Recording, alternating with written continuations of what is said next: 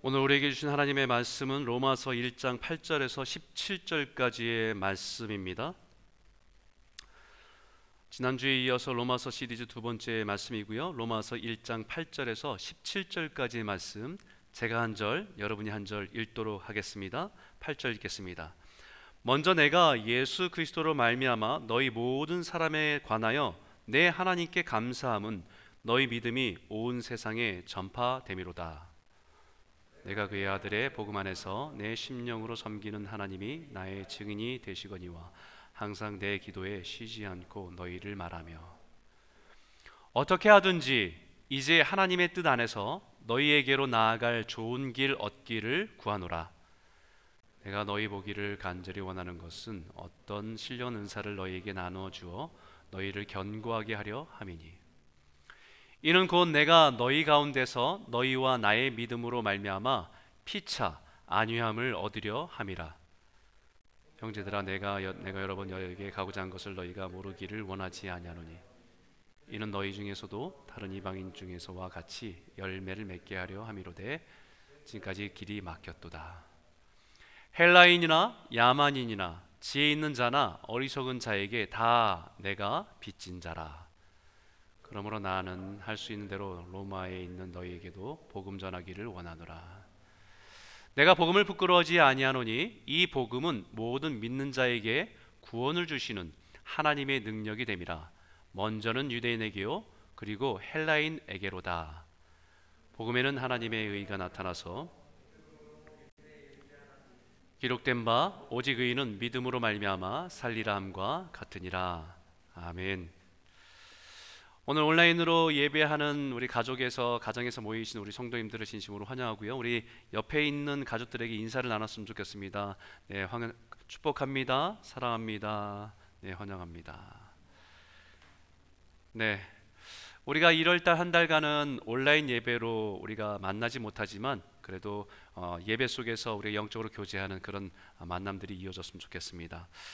어, 지난주에 이어서 처음으로 로마서를 시작하면서 다시 복음으로라고 하는 제목으로 여러분과 함께 말씀을 나눴습니다. 사도 바울이 이미 복음을 들어서 믿음을 가지고 신앙 공동체로 세워져 있는 로마 교회와 성도들에게 로마서라고 하는 편지를 쓴 이유가 있다는 것을 알았습니다. 이미 신앙이 있는 그들에게 복음을 다시 정리해서 전해야 했던 그 이유는 바로 오늘날 이미 복음을 들어서 믿음이 있다고 하는 우리가 들어야 되는 그 이유였다는 것이지요.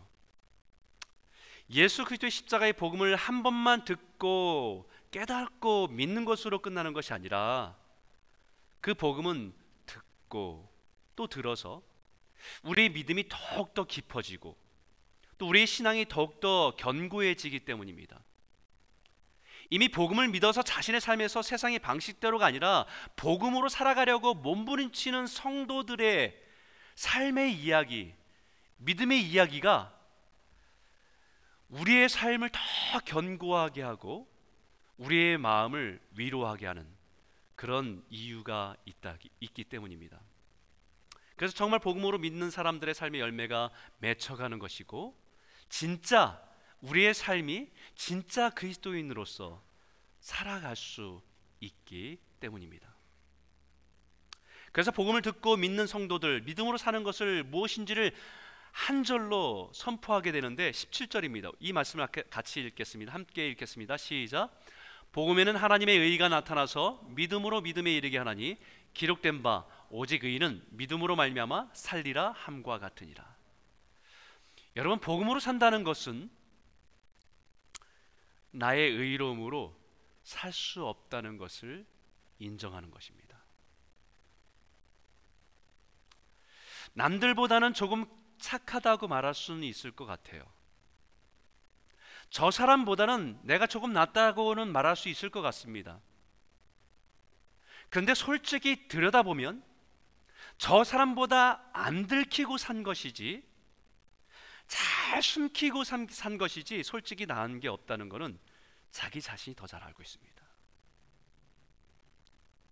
그동안 안, 들, 안 들키고 살아온 것이지 더럽고 추하고 악한 자신의 본성을 인정하면 정말 소망이 없는 존재라는 것을 알고 깨닫는 것부터 시작하는 것이 복음으로 사는 것입니다. 그런데 복음은 그런 내가 나의 의가 아니라 하나님의 의로 덮어주심을 믿는 것입니다. 예수 그리스도가 내가 마땅히 죽어야 할 그 자리에 대신 죽으시고 나에게는 자신의 의의 옷을 입혀주신 것, 내가 그 의의 옷을 입고 살아간다 라고 하는 것을 믿는 것, 그것이 복음으로 사는 것입니다. 그리고 바로 그 믿음은 바로 오늘 믿음으로 살아가게 하는 힘입니다. 로마서 12장에도 복음을 깨닫고 믿음으로 살아간 삶에 대해서 분명히 이렇게 말했습니다. 너희는 이 세대를 본받지 말고 오직 마음을 새롭게 함으로 변화를 받아 하나님의 선하시고 기뻐하시고 온전한 뜻이 무엇인지 분별하도록 하라 이렇게 말씀했습니다. 이제 구원받은 백성들 하나님을 예수 그리스도의 복음을 믿고 십자가의 은혜를 믿는 사람들이라고 한다면 이제 세상이 살아갈 때 세상과 똑같이 살지 말고 그 안에 있는 하나님의 선하시고 깨끗하신 하나님의 그 은혜시 선하시 기뻐하신 온전하신 뜻이 무엇인지를 분별하면서 그 뜻을 따라 살아가는 것이다. 라고 분명히 말씀하고 있습니다 세상 사람들처럼 욕심에 이끌려 살지 않고 사람들이 다 그렇게 산다고 해서 우리는 그렇게 살 사람이 아니고 우리는 하나님의 선하시고 기뻐하시고 온전하신 뜻을 찾고 그 뜻을 구하고 그 뜻대로 살아가는 사람들 그 사람들이 복음으로 살아간 삶이다라고 하는 것이죠. 이제는 우리는 이 복음을 믿음으로 받아서 이제 믿음으로 산다는 것이 어떤 것인지 개념이 아니라 우리의 삶에 적용해서 살아가야 됩니다. 복음으로 산다, 믿음으로 산다 말은 여러 가지를 하지만 이것을 내 삶에 적용해서 어떻게 사는 것이 복음으로 살아가는 것인가? 실제적인 적용을 하며 살아가는 것이죠. 올해 우리는 다시 복음으로 신앙의 기분으로 다시 리부트해서 돌아가자라고 하면서 우리가 시작했습니다. 그렇다고 한다면 이제 우리의 삶의 매일매일 매 순간 삶을 복음으로 살아내는 그 은혜를 누리고 그 열매가 올해 우리의 삶 가운데 가득하게 맺히기를 소원합니다. 그렇다고 한다면 오늘 본문을 통해서 복음으로 살았던 사도 바울의 삶을 통해서 우리가 배울 수 있는 몇 가지의 삶의 지혜, 영적인 교훈이 있습니다. 사도 바울이 살았던 삶의 원칙들이 있어요. 그것을 한두 가지만 여러분과 같이 나누고 싶은데 첫 번째입니다. 따라해 볼까요? 하나님의 뜻 안에서 좋은 길을 따라 사는 것입니다. 오늘 10절 있는 말씀인데 말씀을 한번 같이 읽죠. 함께 읽겠습니다. 시작. 어떻게 하든지 이제 하나님의 뜻 안에서 너희에게로 나아갈 좋은 길 얻기를 구하노라. 여러분 사도 바울에게 하나님은 로마의 로마 교회에 대한 마음을 주셨습니다. 로마 교회에 가야 한다는 것은 사도 바울을 향해서 하나님이 가지고 계신 하나님의 뜻입니다. 분명한 뜻입니다. 그것을 알았어요. 그래서 이제 어떻게 하든지 이제 하나님의 뜻 안에서 너에게 나아갈 길을 구한다라고 말할 수 있는 것입니다. 이방인들에게 복음을 전하는 사도로 세움을 받고 나서 사도 바울은 자신이 살았던 지역의 고향에 근거가 있는 그 갈라디아 지역에 있는 도시를 다니면서 그 복음을 전하 열심히 했습니다. 더 나아가선 갈라디아 지역뿐만 아니라 이 마게도니아 지역으로 그리스 지역으로 하나님께 인도하심을 따라서 그 뜻을 따라서 또 가서 그곳에서 복음을 전했습니다. 이제 하나님께서 로마 교회에 대한 마음을 주셔서 더 나아가길 원하시는 것이 분명히 하나님의 뜻이었고 거기에 머물지 않고 로마 교회를 통해서 그때 땅 끝이라고 생각한 서바나 스페인까지 그 복음을 들고 나아가는 것이 분명한 하나님의 뜻이었습니다. 그런데 그 분명한 하나님의 뜻 로마를 향해서 가야 된다는 것을 알고 살아가는 사도 바울이 고백하기를 13절에 이렇게 고백합니다. 여러 번 너에게 가고자 한 것을 너희가 모르기를 원하지 아니하노니 그리고 뭐라고 얘기합니까? 길이 막혔다. 로마를 향해서 복음을 들고 가는 것이 하나님의 뜻이었음에도 불구하고 여러 번 가려고 노력을 했습니다. 그런데 길이 막혔대요. 하나님의 뜻을 가지고 구하고 살아가는데 길을 열어주신 것이 아니라 오히려 길이 막혔다고 합니다. 여러분 이상하지 않아요? 사도 바울의 입장에서 얼마나 답답하겠습니까? 하나님의 분명한 뜻임을 깨닫고 자신의 삶을 거기에 맞추어 살아가는데 길을 활짝 열어주시는 것이 아니라 오히려 길이 막힌다고 한다면 얼마나 답답하겠어요. 그렇다고 해서 사도 바울은 로마로 가는 길을 로마로 가는 그것을 하나님의 뜻이 아니었나 보다 라고 생각하면서 절망하거나 포기하지 않았습니다.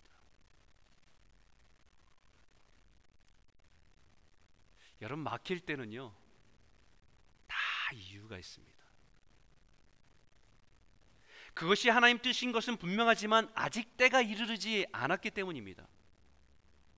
로마에 가려고 애를 썼습니다. 갈 수 있는 길을 찾아봤습니다. 갈 수 있는 조건들을 만들어 보려고 했습니다. 그러나 어느 것 하나 열려 있지 않았습니다. 어느 것 하나 쉽지 않았어요. 마치 사방팔방이 닫혀 있는 것처럼 느껴집니다. 그런 상황에 있는 사도 바울이 고백하는 것이 10절이에요. 어떻게 하든지 이제 하나님의 뜻 안에서 너에게로 나아갈 좋은 길을 얻기를 구하노라. 이 말을 잘 생각해 보셔야 됩니다. 하나님의 뜻 안에서 너희에게로 나아갈 좋은 길 얻기를 위해서 기도한다는 것이에요. 이것은 우리에게 너무나 중요한 영적인 의미를 가르쳐 줍니다. 여기에 좋은 길 얻기를 구한다라고 하는 이 말은 헬라어로는 유오도 데소마이라고 하는 단어예요. 좋은 길 얻기를 구하노라. 이 단어는 세 가지 단어가 합성됐습니다. 좋다라고 하는 유라고 하는 좋은이라고 하는 뜻이다 하고 호도스라고는 길하고 데소마이라고는 간구하다 기도하다는 단어가 합성된 단어예요. 좋은 길을 구하면서 기도하고 간구한다라는 뜻이에요. 근데 여기에서 유라고 하는 것은 히브리어의 토부라고 하는 단어하고 연결되어 있습니다. 많이 여러분들이 말씀드렸죠. 토부란 단어가 하나님이 창조하실 때 세상을 창조하시고 보시기에 좋았더라. 보시기에 좋았더라. 할 때 이 토부라는 단어예요. 하나님 보시기에 좋은 길을 찾기에 구하고 기도하고 있다는 것입니다. 길이 막혔다고 실망하지 않고 하나님의 뜻을 벗어나지 않으면서 한 걸음 한 걸음 나아갈 좋은 길을 찾고 구하는 것이 기도입니다. 여러분 꼭 기억하십시오. 우리의 인생의 길이 막힐 때 답답하고 실망하지 않기를 바랍니다. 우리 인생의 길이 사방팔방 다 막혀 있을 때 늘 열려 있는 길이 있어요. 그 길은 하늘을 향해 열려 있는 길입니다. 어디로 가도 사방팔방 다 막혔어요. 어떻게 해야 될지 모르겠 어디로 될지 모르겠습니다.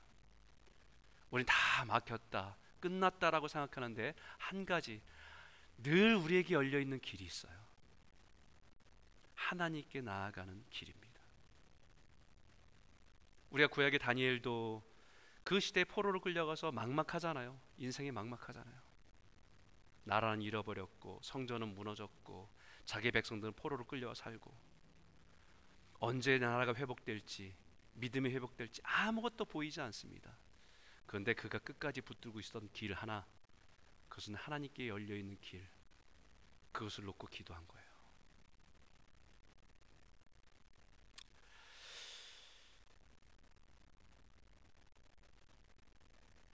우리는 이 시간들이 참 힘들지요. 왜냐하면 우리는 막 나가야 되는데 막히면 멈춘 것 같아서 남들은 막 가는데 자기는 뒤처지는 것 같아서 힘든 시간들입니다. 가만히 앉아서 기도하는 것은 마치 멈추어 있고 도태되는 것 같고 고립되는 것 같아서 힘든 거예요. 사도 바울은 로마로 나아가는 길을 억지로 만들려고 하지 않았습니다. 답답해서 자기 힘으로 기회를 만들어 보려고 하지 않았습니다. 몸은 로마를 향해서 한 걸음도 나아갈 수 없는 상황이었지만 기도를 통해서 하나님께 한 걸음 한 걸음 나아가는 가장 좋은 길을 걸어가고 있는 것이 기도입니다.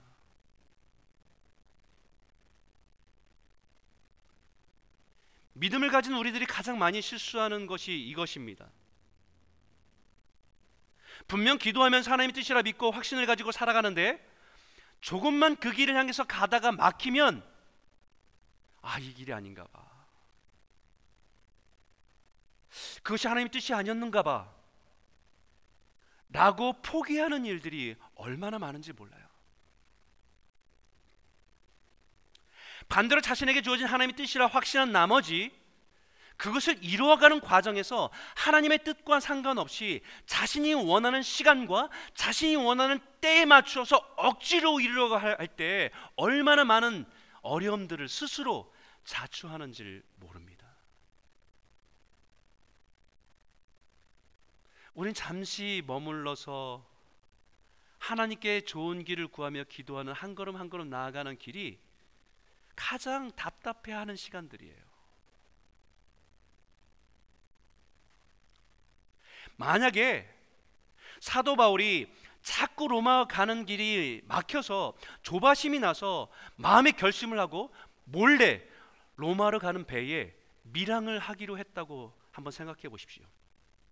로마로 가는 길은 로마로 가야 되는 것은 하나님의 뜻이기 때문에 어쨌든 간에 그것을 이루려고 자기의 생각으로 그것을 밀항을 해서라도 이루겠다고 생각하고 했다고 생각해 보십시오. 그럼 어떤 일이 일어나겠습니까? 로마 교회 성도들이 과연 그를 환영했을까요? 그래도 뉴욕의 뉴욕의 세계 가장 좋은 도시에 사는 성도들인데 저기 어디 캐나다 시골에서 온 사람이 복음을 전한다고 할 때 그 사람들 귀에 그 사람이 존재감이 들렸, 들렸겠습니까? 잘은 모르겠습니다. 그러나 한 가지 분명한 건 있어요. 뭐냐면 로마서라고 하는 잘 정리된 편지는 없을 겁니다. 하나님의 좋은 길을 구하면서 기도하면서 그 마음을 글로 담아서 정리하게 하신 것이 로마서였고 그 로마서는 우리들에게 신앙이 무엇인지를 잘 가르쳐 주는 복음 중의 복음인 성경 중의 성경이라고 하는 성경은 그때 만들어지는 거예요. 그리고 몇 년 뒤에 사도 바울은 자신이 전혀 생각하지도 못한 방식으로 로마에 가게 됩니다. 3차 선교행을 마치고 예루살렘에 들어갔는데 결박당했지요. 재판을 계속해서 받게 됩니다. 재판하는 과정 속에서 여러 번의 재판하는 과정 속에서 사도 바울이 갖고 있는 로마 시민권이라는 것 때문에 결국은 거기서 재판이 끝나지 않고 로마로 압송하게 돼요. 배에 그 로마의 군인들과 함께 배를 타고 로마로 가는 가운데 풍랑을 맞게 됩니다. 그 풍랑을 맞게 되는 그 배가 파손되는 그 위기 속에서 다 두려움 가운데 있는 그 병사들을 오히려 복음을 가지고 있는 사도 바울이 자신이 가진 복음을 가지고 그들에게 복음을 전합니다. 놀라운 일이 난 거예요. 그 소식이 로마 사람들에게 큰 화제거리가 돼요. 사람들이 바울에 대해 관심을 갖게 되고 그가 주는 복음에 대해서 관심을 갖게 되는 계기가 됩니다.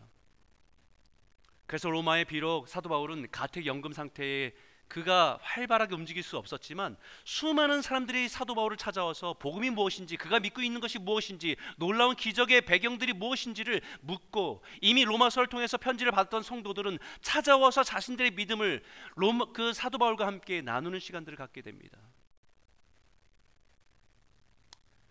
여러분 이보다 더 완전한 계획이 있을 수 있겠습니까? 자기 생각으로 로마를 방문한다고 계획한다고 해도 이보다 더 완전할 수는 없었을 것입니다. 이것에 대해서 성경은 이렇게 말합니다. 이 말씀 같이 한번 읽어볼까요? 함께 읽겠습니다. 시작. 여호와의 말씀에 내 생각은 너희 생각과 다르며 내 길은 너희 길과 달라서 하늘이 땅보다 높은 같이 내 길은 너희 길보다 높으며 내 생각은 너희 생각보다 높으니라. 우리의 계획과 하나님의 길은 다릅니다. 그 차이는 하늘과 땅의 차이입니다. 우린 땅에서 운전하면서 어디를 가야 될지 우리의 선택할 수 있는 것은 우리가 보이는 시선이 시선이 머물 수 있는 것까지의 우리의 판단입니다. 우리가 길이 막힐 때 왜 막히는지 모르지요. 근데 그 순간에 드론을 띄워서 위에서 좀 보고 온다고 한다면 우리는 왜 막히는지를 좀 알고 아 어디로 가야 되는지 조, 어, 좋은지를 좋은 길을 찾아가게 돼 있어요. 조금만 띄워놓은 드론을 봐도 조금 우리의 하늘과 차이가 굉장히 크다는 건 압니다. 드론이 아니라 위성에서의 GPS를 가지고 우리를 내다본다고 한다면 우리는 처음에는 왜 그 길을 인도하는지 내비게이션 찍고 갈 때 그 길을 인도하신 잘 이해 안 되지만 나중에 보면 거기에 사고가 났는지 무슨 문제가 있는지 알게 되면서 이것이 좋은 길이구나라는 것을 위성이 하늘과 땅의 차이 속에서 위성이 알려준 것이 가장 좋은 길인 것을 아는 거지요. 마치 하나님 말씀하시는 것은 그 정도의 차이가 아니라 우리의 과거, 현재, 미래, 우리의 모든 삶까지도 내려다 보시고 아시는 주님이 우리에게 가장 좋은 길이 무엇인지를 말씀하신다는 겁니다. 그렇기 때문에 이것이 가장 좋은 길이라고 생각했는데 그것이 좋은 길이 아닐 수도 있고 우리가 보기에는 이것이 가장 안 좋은 길인 것 같은데 그것이 하나님 보실 때는 가장 좋은 길일 때도 있다는 것입니다. 어떻게 보면 사도 바울이 로마에 가는 모습은 우리가 볼 때는 좋아 보이지 않을 수 있습니다. 초라하고 비참한 죄인의 모습으로 로마에 가는 거기 때문에 우리가 보기에는 좋지 않은 모습처럼 보입니다. 하지만 그 모습이 사, 하나님께서 사도 바울을 위해서 준비하신 가장 완전하고 좋은 길이었다는 것을 우리는 지금은 압니다. 반대로요. 우리가 보기에는 좋아 보여도 하나님 보실 때는 나쁘고 악한 길이 있습니다. 구약의 아브람과 그의 조카 가나, 그 조, 조카 롯이 가나안 땅을 향해서 나아갔죠. 함께 나아가면서 하나님의 뜻을 따라서 그곳까지 간 것 아닙니까? 약속의 땅으로 가나안 땅으로 간 것입니다. 그 약속의 땅에 도착해서 하나님께서 그들에게 복을 주셔서 그 아브라함이나 롯의 가축들이 굉장히 많아지는 부유함을 누리게 됐어요. 그런데 그 부유함 때문에 아브라함의 목자들과 롯의 목자들이 갈등하기 시작한 겁니다. 하나님의 뜻을 따라서 고향 친척 떠나 약속의 땅에 갔는데 하나님 주신 은혜도 누리고 복을 누렸는데 갈등하게 된 겁니다. 또다시 하나님의 뜻을 구하고 찾아야 했습니다. 아브라함은 그 속에서 우리가 한 가족이니까 싸우지 않는 것이 하나님의 뜻이라는 것을 붙들었어요. 그런데 그 하나님의 뜻을 따르기 위해서는 그 하나님의 뜻을 지키기 위해서는 양보하기로 결정한 것입니다. 내가 손해 보기로 결정한 것입니다. 내 기득권을 포기하는 것으로 결정하는 것입니다. 근데 그때 롯은 그 기회를 자기가 선택할 수 있는 기회를 보고 눈을 들어서 좌우를 보니까 가장 좋아 보이는 땅이 보였어요. 그 땅이 얼마나 좋게 보이는지 성경이 이렇게 기록합니다. 여호와의 동산 같고 에덴 동산 같았다는 거예요. 애굽 땅과 같았다. 적과 흐르는 그런 많은 것이 풍성한 그런 애굽 땅과 같았다는 것입니다. 너무 좋아 보였다는 것입니다. 그래서 자기가 보기에는 그 좋은 땅을 선택했습니다. 그 순간에 아브라함의 선택은 좋아 보이지 않았습니다. 바보 같아 보였을 겁니다. 손해 보는 것으로 보였을 겁니다. 그런데 그, 여러분 여러분이 잘 알다시피 그 땅은 어디입니까? 그 땅은 소돔과 고모라의 땅이었습니다. 사랑하는 성도 여러분, 올해 복음을 따라 살아가시기를 소원합니다. 하나님의 뜻을 구하고 찾고 그 하나님 뜻을 이루어가는 과정에서도 하나님 보시기에 좋은 길을 따라 순종의 길을 걸어가시는 저와 여러분 되시기를 주의 이름으로 축복합니다. 두 번째 말씀 나누겠습니다. 따라하겠습니다. 하나님의 은혜에 빚진 자의 마음을 가지고 사는 것입니다. 14절 있는 말씀인데 같이 한번 읽을까요? 함께 읽겠습니다. 시작. 헬라인이나 야만인이나 지혜 있는 자나 어리석은 자에게 다 내가 빚진 자라. 두 번째로 여러분과 나누고 싶은 복음으로 산다는 것은 빚진 자의 마음을 가지고 사는 것입니다. 우리가 갚을 길 없는 우리의 죄값을 예수님께서 십자가에 다 치르시고 우리에게 자유를 주셨기 때문입니다. 이것은 우리가 감당할 수 있는 것이 아니었어요. 그렇기 때문에 복음을 믿고 사는 자는 예수님께 감사하면서 우리는 빚진 마음을 가지고 살아가는 것입니다. 저도 이 설교를 준비하면서 예수님께 빚진 마음 있지요. 구원에 대한 빚진 마음. 그것뿐만 아니라 제가 지금까지 인생을 살아가면서 제 인생 속에서 제가 빚진 마음을 가지고 있는 분들이 참 많다는 것을 깨닫게 됐어요. 그 중에 한 가지만 여러분 소개해 드리면 제가 일반 대학을 졸업하고 나서 신학 대학원을 들어갔을 때 아, 정말 힘들었습니다. 아무도 아는 사람도 없고 뭐 선배도 없고 참 외로웠습니다. 시험은 어떻게 어떻게 해서 학교 합격해서 학교를 다니게 됐는데 그 처음 접하는 신학은 이해할 수 없는 단어와 언어들로 가득 차 있었기 때문에 너무 힘들었어요. 낯설고 어려운 벽과 같이 느껴졌습니다. 대학은 어떻게든지 입학은 했는데 과연 내가 이 신학을 마칠 수 있을까? 솔직히 자신은 없었어요. 그때 저에게 가장 먼저 다가와서 친구가 되어지고 신학 공부의 길잡이가 되어준 친구가 있습니다. 저는 그때는 아직은 신학교를 다니고 있지만 아직 훈련도 되어 있지 않은 정말 미숙하고 부족한 사람이었는데 저를 믿어주고 때로는 격려해주고 도와주고 그래서 포기하지 않고 끝까지 공부를 다 마칠 수 있게 되었습니다. 사실 제가 지금 목회자로 설 수 있게 된 것은 그 친구에게 참 많은 은혜를 입었다라는 것을 부인할 수가 없어요. 그 친구에게는 그건 늘 그런 고마운 마음, 빚진 마음이 제 마음 가운데 있습니다. 그러면서 이 빚진 마음을 어떻게 하면 아 조금이나마 그 빚을 갚을 길이 없을까? 혹시 내가 도움이 될 수 있는 일이라고 한다면 나도 그런 빚을 갚고 싶은데 그런 마음이 있으면 그런 기회가 있으면 좋겠다는 마음이 있어요. 목회를 하면서도 개척을 하고 목회를 하면서도 정말 주님의 사랑이 아니고는 나 같은 사람에게 그런 은혜를 베풀고 도움을 주신 그런 빚진, 빚진 마음을 갖게 하게 하시는 분들이 참 많아요. 물질적으로든 여러 가지 환경에서 그런 분들을 생각하면 제 마음 가운데는 그런 빚진 마음을 어떻게 이 빚진 마음을 갚을 수 있을까라는 마음을 갖고 살아갑니다.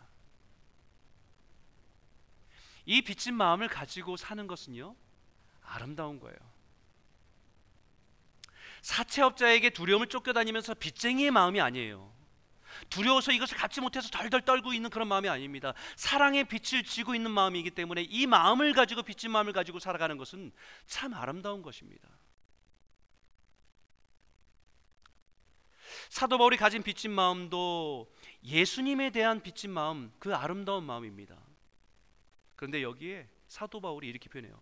헬라인이나 야만인이나 지혜 있는 자나 어리석은 자나 다 내가 빚진 자라. 헬라인들이나 야만인들이나 실질적으로 사도 바울이 그들에게 빚진 건 없어요. 돈을 꾼 것도 없고 그들이 생명을 살려준 것도 없고 어떤 은혜를 그들에게 베풀어 준 것이 없죠. 지혜 있는 자나 어리석은 자에게도 빚진 일도 없습니다. 근데 왜 그들에게 내가 다 빚진 자로 고백하는 것입니까? 이것은 예수님께 빚진 자의 마음으로 사는 것은 바로 예수님이 기뻐하시는 그 일에 내 마음을 두고 사는 것이기 때문입니다. 예수님이 그들에게 복음을 전하고 사랑을 베푸는 일을 가장 기뻐하시기 때문에 내가 그 일을 함으로 인해서 내가 그들에게 대한 빚진 마음을 가지고 살아가는 것이라고 고백하고 있는 거예요.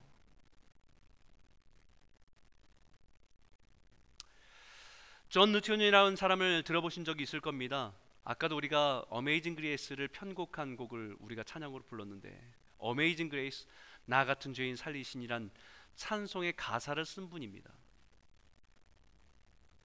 그 가사는 자신의 인생을 담은 고백이에요.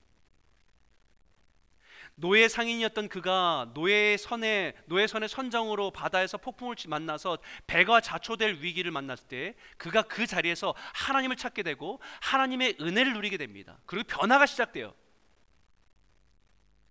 그러고 나서는 이제는 예수 그리스도의 복음을 더 깊이 알게 되면서 자신이 그 앞에서 얼마나 비참한 존재인 것을 깨닫게 됩니다. 그럼에도 불구하고 자신을 하나님의 은혜로 불러오 주시고 찾아오 주시고 은혜를 깨닫게 해준 것이 너무나 감사해서 그의 인생을 주님의 사랑과 은혜에 빚진 마음으로 이제는 노예를 해방하는 일에 그리고 그들에게 복음을 전하는 일에 자신의 인생을 빚진 마음을 가지고 그렇게 살아가기로 해요. 존 뉴턴에게 은혜를 베푸신 것은 예수님의 크신 사랑인데 갚을 길 없는 크신 사랑인데 존 뉴턴은 그 빚진 마음을 가지고 노예들에게 세상의 복음을 모르는 사람들에게 섬기고 사랑하는 일에 그 빚진 마음을 가지고 살아가는 것입니다.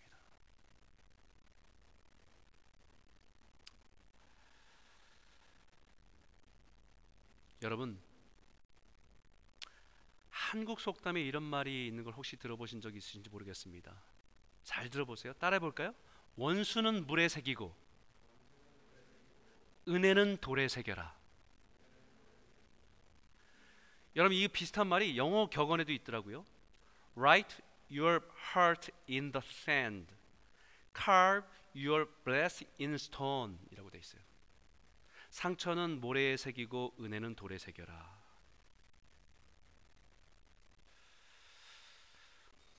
왜 이렇게 하겠습니까?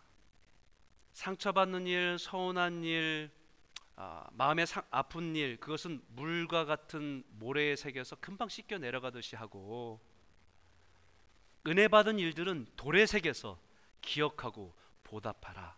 그런 사람이 되라라고 하는 의미죠. 여러분 왜 이렇게 표현했겠습니까? 우리는 거꾸로 살기 때문이에요. 서운한 일은 절대 용서 못하고 마음 깊이 새깁니다. 지워지지 않게 새깁니다. 잊어버릴까봐 잊어버릴까봐 두려워서 깊이 새기고 삽니다. 절대 못 잊지. 그런데 내가 누군가에게 도움받고 은혜 받은 일은 금방 잊어버려요. 마치 모래에 새겨서 바닷물이 이렇게 한번 지나가고 사라지는 것처럼 언제 그랬냐는 듯이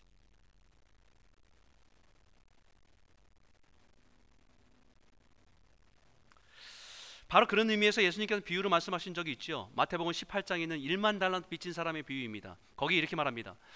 그러므로 천국은 그 종들과 결산하려 하던 어떤 임금과 같으니 결산할 때에 만 달란트 빚진 자 하나를 데려오매 갚을 것이 없는지라 주인이 명하여 그 몸과 아내와 자식들과 그 모든 소유를 다 팔아 갚게 하라 하니 그 종이 엎드려 절하며 이르되 내게 참으소서 다 갚으리다 하거늘 그 종의 주인이 불쌍히 여겨 놓아 보내매 그 비첩을 탕감하여 주었더니라고 말해요. 여러분 1만 달란트라고 하는 것을 비유로 말씀하셨어요. 1만 달란트 왜 1만 달란트입니까? 우리가 달란트 비유에서 한 달란트, 두 달란트, 다섯 달란트 받은 사람의 이야기를 늘 많이 들었잖아요. 그 한 달란트도 어마어마한 돈입니다. 1만 달란트라고 표현한 것은 도무지 갚을 길이 없는 엄청난 돈이에요. 수십만 년 동안에 한 푼도 쓰지 않고 모아, 모아야만 만들 수 있는 돈입니다. 다시 말하면 전혀 갚을 길이 없는 엄청난 그 은혜를 탕감받은 자의 이야기를 하는 거예요.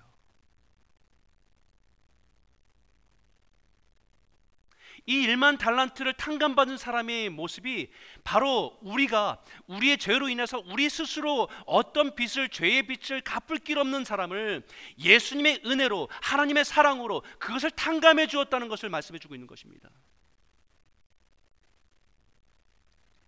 그런데 문제는 그 사람이 나중에 어떻게 합니까? 자기는 어마어마한 금액을 탕감받고 기뻐하면서 자기에게 100데나리온 100데나리온은 하루 일당의 100일분입니다. 100일치의 일당 분량입니다. 작지는 않지만요. 1만 달란트에 비하면 아무것도 아니죠. 그 백탄을은 빚진 사람을 만나자 그의 멱살을 잡고 자기 집에 감옥에 가둬버려요. 1만 달란트 탕감 받고 100데나리온 사람을 멱살 잡고 살아가요.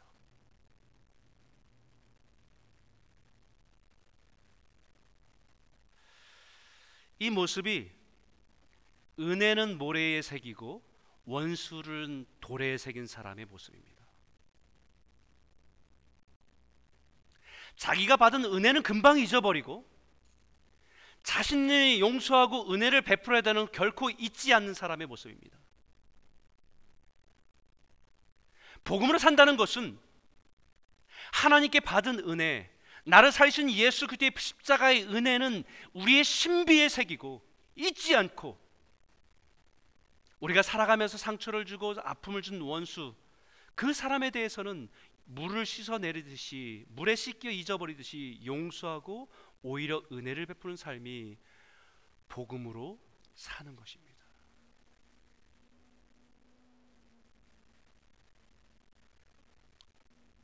사도 바울은 자신에게 베푸신 주님의 사랑과 십자가의 은혜를 가슴에 새기고 빚진 자의 마음으로 살아간다고 말합니다. 자신과 상관없는 헬라인, 유대인, 지혜로운 사람, 못 배운 사람들을 섬기고 살아가는 일에 자신의 일생과 열정을 드리는 것을 빚진 자의 마음을 가지고 살아가고 있다는 것을 고백하고 있는 것이죠. 그 사람들이 나에게 베푼 것이 아무것도 없습니다. 어쩌면 관계가 없는 사람들입니다. 헬라인이나 유대인이나 지혜로운 사람이나 못 배운 사람이나 그런데 그들을 만날 때에 아, 내가 주님께 받은 은혜를 갚을 기회로 본 거예요. 그 빚진 자의 마음으로 그 빚을 갚을 수 있는 기회로 여기는 것입니다. 하나님께서 우리에게 은혜를 베푸신 것이 조건 없이 자격 없이 우리에게 베푸신 것처럼 우리가 그 사랑의 빚진 마음을 가진 자라고 한다면 우리도 또한 누군가를 위해서 사랑으로 섬기고 은혜를 베푸는 삶을 사는 것이 복음으로 사는 것입니다.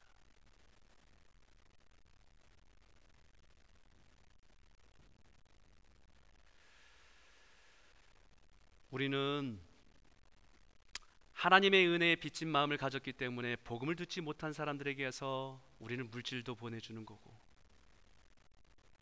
한 번도 만나보지 않은 사람들이지만 그들이 고통받는 소식을 듣, 고통받는 것을 듣고 우리는 기도하는 자리에 서서 그들을 위해서 중보하고 기도하는 것이 빚진 자의 마음을 가지고 사는 거지요. 우리가 받은 은혜가 커서 그 빚진 마음으로 우리 다음 세대 아이들을 향해서 우리가 내 시간과 물질과 헌신해서 그들을 가르치고 섬기는 일에 우리가 섬기는 것이 빚진 자의 마음을 가지고 사는 겁니다.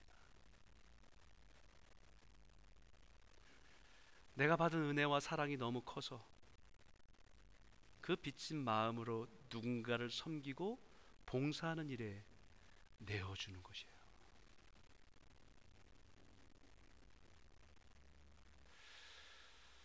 사랑 성도 여러분, 우린 복음 복음 하는 이야기로 너무 많은 이야기를 하지만 복음으로 살아내야 됩니다. 듣는 복음이 아니라 살아있는 복음으로 살아내시기를 바랍니다. 예수님께 받은 그 사랑과 은혜는 잊혀지지 않게 돌에 새기듯이 우리의 신비에 새겨서 잊지 않고 살아가면서 우리가 상처를 받고 우리 마음을 불편하게 하는 사람을 마치 모래에 새기거나 물에 새기는 것처럼 금방 씻어서 잊어버리고 용서하고.